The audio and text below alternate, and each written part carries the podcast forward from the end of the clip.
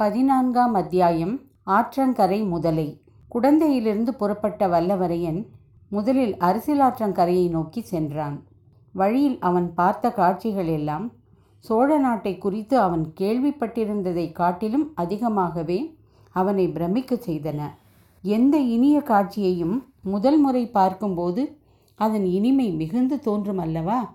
பசும் பயிர் வயல்களும் இஞ்சி மஞ்சள் கொல்லைகளும் கரும்பு வாழைத் தோட்டங்களும் தென்னை கமுகு தோப்புகளும் வாவிகளும் ஓடைகளும் குளங்களும் வாய்க்கால்களும் மாறி மாறி வந்து கொண்டே இருந்தன.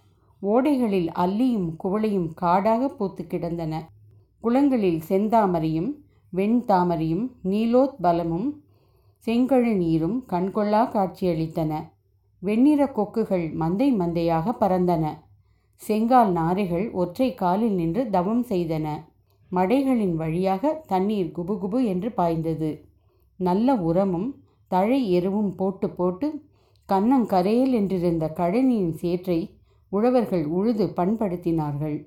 பண்பட்ட வயல்களில் பெண்கள் நடவு நட்டார்கள்.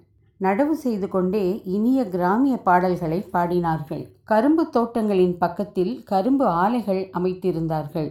முற்றிய கருப்பங்கழிகளை வெட்டி அந்த கரும்பு ஆலைகளில் கொடுத்து சாறு பிழிந்தார்கள்.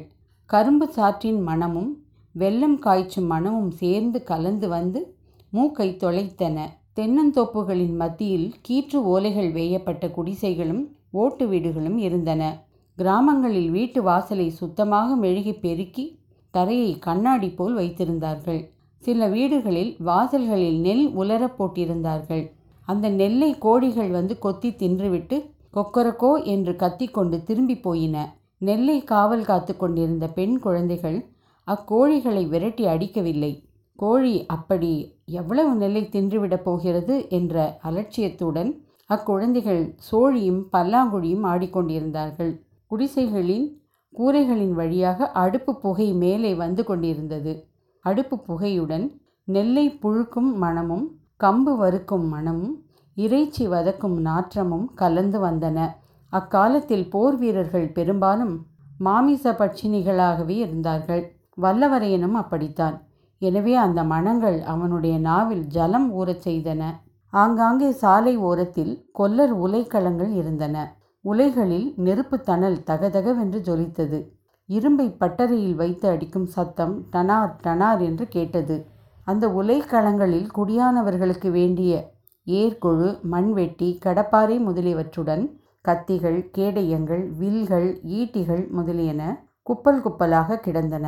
அவற்றை வாங்கி கொண்டு போக குடியானவர்களும் போர் வீரர்களும் போட்டி போட்டுக்கொண்டு காத்திருந்தார்கள். சிறிய கிராமங்களிலும் சின்னஞ்சிறு கோவில்கள் காட்சியளித்தன. கோவில்களுக்குள்ளே சேமக்கலம் அடிக்கும் சத்தமும் நகரா முழங்கும் சத்தமும் மந்திர கோஷமும் தேவார பண்பாடலும் எழுந்தன. மாரியம்மன் முதலிய கிராம தேவதைகளை மஞ்சத்தில் எழுந்தருள பண்ணிக்கொண்டு பூசாரிகள் கரகம் எடுத்து ஆடிக்கொண்டும் உடுக்கு அடித்து கொண்டும் வந்து நெல் காணிக்கை தண்டினார்கள். கழுத்தில் மணி கட்டிய மாடுகளை சிறுவர்கள் மேய்ப்பதற்கு ஓட்டிக்கொண்டு போனார்கள். குடியானவர்கள் வயலில் வேலை செய்த அலுப்பு தீர மரத்தடியில் உட்கார்ந்து இளைப்பாறினார்கள். அப்போது செம்மறியாடுகளை சண்டைக்கு ஏவி விட்டு அவர்கள் வேடிக்கை பார்த்து ரசித்தார்கள். வீட்டு கூரைகளின் மேல் பெண் மயில்கள் உட்கார்ந்து கூவ அதை கேட்டு ஆண் மயில்கள் தோகையை தூக்க முடியாமல் தூக்கி கொண்டு ஜிவ்வென்று பறந்து போய் அப்பெண் மயில்களுக்கு பக்கத்தில் அமர்ந்தன. புறாக்கள் அழகிய கழுத்தை அசைத்து கொண்டு அங்கும் இங்கும் சுற்றின. பாவம் கூண்டுகளில் அடைப்பட்ட கிளிகளும் மைனாக்களும் சோக கீதங்கள் இசைத்தன. இப்படிப்பட்ட காட்சிகளையெல்லாம் பார்த்து கொண்டு வந்தியத்தேவன் குதிரையை மெல்லவே செலுத்தி கொண்டு சென்றான். அவனுடைய கண்களுக்கு நிறைய வேலை இருந்தது. மனமும் இந்த பல்வேறு காட்சிகளை பார்த்து மகிழ்ந்து கொண்டிருந்தது. ஆயினும் அவன் உள் மனதிலே லேசாக பனியினால் மூண்டது போல் ஒரு பெண்ணின் முகம் தெரிந்து கொண்டே இருந்தது. ஆஹா அந்த பெண் அவளுடைய செவ்விதழ்களை திறந்து தன்னுடன் சில வார்த்தையாவது பேசியிருக்கக்கூடாதா பேசியிருந்தால் அவளுக்கு என்ன நஷ்டமாயிருக்கும்? அந்த பெண் யாராயிருக்கும்? யாராயிருந்தாலும் கொஞ்சம் மரியாதை என்பது வேண்டாமா? என்னை பார்த்தால் அவ்வளவு அலட்சியம் செய்வதற்குரியவனாகவா தோன்றுகிறது? அந்த பெண் யார் என்பதை சொல்லாமலே அந்த ஜோதிட கிழவர் ஏமாற்றி விட்டார் அல்லவா?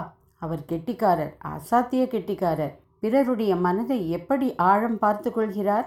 எவ்வளவு உலக அனுபவத்துடன் வார்த்தை சொல்லுகிறார்? முக்கியமான விஷயம் ஒன்றும் அவர் சொல்லவில்லைதான். ராஜாங்க சம்பந்தமான பேச்சுக்களில் அவர் மிகவும் ஜாகிரதையாக எதுவும் சொல்லாமல் தப்பித்து கொண்டார். அல்லது எல்லோருக்கும் தெரிந்ததையே சாதுரியத்துடனே சொல்லி சமாளித்து கொண்டார். ஆனாலும் தன்னுடைய அதிர்ஷ்ட கிரகங்கள் உச்சத்திற்கு வந்திருப்பதாக நல்ல வார்த்தை சொன்னார் அல்லவா? குடந்தை ஜோதிடர் நன்றாயிருக்கட்டும். இவ்வாறெல்லாம் சிந்தித்து கொண்டு வந்தியத்தேவன் சென்றான். அவ்வப்போது எதிர்ப்பட்ட காட்சிகள் இடையிடையே அவனை சிந்தனை உலகத்திலிருந்து இவ்வுலகத்திற்கு இழுத்தன. கடைசியில் அரிசில் ஆற்றங்கரையை அடைந்தான். சிறிது தூரம் ஆற்றங்கரையோடு சென்றதும் பெண்களின் கைவளை குலுங்கும் சத்தமும் கலகலவென்று சிரிக்கும் ஒலியும் கேட்டன. அவர்கள் இருக்குமிடம் தெரியாமல் அரிசிலாற்றங்கரையில் அடர்ந்து வளர்ந்திருந்த மரங்கள் மறைத்து கொண்டிருந்தன. எங்கிருந்து அப்பெண்களின் குரல் ஒலி வருகிறது என்று கண்டுபிடிக்க வந்தியத்தேவன் ஆற்றங்கரையோரத்தை உற்று பார்த்து கொண்டே சென்றான். திடீரென்று ஐயையோ ஐயையோ முதலை முதலை பயமாயிருக்கிறதே என்ற அபய குரலையும் கேட்டான். குரல் வந்த திசையை நோக்கி குதிரையை தட்டிவிட்டான். அந்த பெண்கள் இருந்த இடம் இரு மரங்களின் இடைவெளி வழியாக அவனுக்கு தெரிந்தது. அவர்களில் பலருடைய முகங்களில் பீதி குடிகொண்டிருந்தது. அதிசயம் அதிசயம். அவர்களிலே இருவர் ஜோதிடர் வீட்டிற்குள்ளே வந்தியத்தேவன் பிரவேசித்ததும் புறப்பட்டு சென்றவர்கள்தான். இதையெல்லாம் நொடி நேரத்தில் வந்தியத்தேவன் பார்த்து தெரிந்து கொண்டான். அதை மட்டுமா பார்த்தான்? ஓர் அடர்ந்த நிழல் தரும் பெரிய மரத்தின் அடியில் வேரோடு வேறாக பாதி தரையிலும் பாதி தண்ணீரிலுமாக ஒரு பயங்கரமான முதலை வாயை பிளந்து கொண்டிருந்தது. சமீபத்தில்தான் கொள்ளிட நதியில் கொடூரமான முதலை வாயை பிளந்து கொண்டு வந்ததை வந்தியத்தேவன் பார்த்திருந்தான். முதலை எவ்வளவு பயங்கரமான பிராணி என்பதையும் கேட்டிருந்தான். ஆகவே இந்த முதலையை பார்த்ததும் அவன் உள்ளம் கலங்கி உடல் பதறிப்போனான். ஏனெனில் அந்த முதலை பீதி கொண்ட அந்த பெண்களுக்கு வெகு சமீபத்தில் இருந்தது. வாயை பிளந்து கொண்டு கோரமான பற்களை காட்டிக்கொண்டு பயங்கர வடிவத்துடன் இருந்தது. முதலை இன்னும் ஒரு பாய்ச்சல் பாய வேண்டியதுதான். அந்த பெண்களின் கதி அதோ கதியாகிவிடும். அந்த பெண்களோ பின்னால் அடர்த்தியாயிருந்த மரங்களினால் தப்பி ஓடுவதற்கும் முடியாத நிலையில் இருந்தார்கள். வந்தியத்தேவனுடைய உள்ளம் எவ்வளவு குழம்பியிருந்தாலும் அவன் உறுதி அணுவளவும் குன்றவில்லை. தான் செய்ய வேண்டியது என்ன என்பதை பற்றியும் அவன் ஒரு கணத்துக்கு மேல் சிந்திக்கவில்லை. கையில் இருந்த வேலை குறிபார்த்து ஒரே வீச்சாக வீசி எறிந்தான். வேல் முதலியின் கெட்டியான முதுகில் பாய்ந்து சிறிது உள்ளேயும் சென்று செங்குத்தாக நின்றது. உடனே நமது வீரன் உடைவாளை உருவிக்கொண்டு முதலையை ஒரேடியாக தீர்த்து விடுவது என்ற உறுதியுடன் பாய்ந்து ஓடி வந்தான். அந்த சமயத்தில் அப்பெண்கள் கலகலவென்று சிரிக்கும் சத்தம் கேட்டது. வந்தியத்தேவன் காதுகளுக்கு அது நாரசாரமாய் இருந்தது. இத்தகைய அபாயகரமான வேளையில் எதற்காக அவர்கள் சிரிக்கிறார்கள்? பாய்ந்து ஓடி வந்தவன் ஒரு கணம் திகைத்து நின்றான்.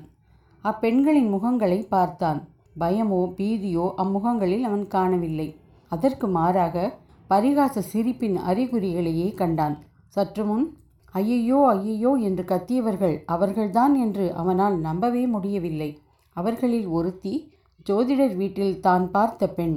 கம்பீரமான இனிய குரலில் பெண்களே சும்மா இருங்கள் எதற்காக சிரிக்கிறீர்கள் என்று.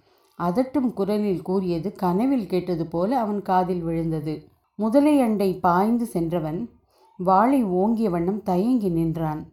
முதலையை உற்று பார்த்தான். அந்த பெண்களின் முகங்களையும் இன்னொரு தடவை உற்று பார்த்தான். அவன் உள்ளத்தை வெட்கி மறுகச் செய்த உடலை குன்ற செய்த ஒரு சந்தேகம் ஊதித்தது.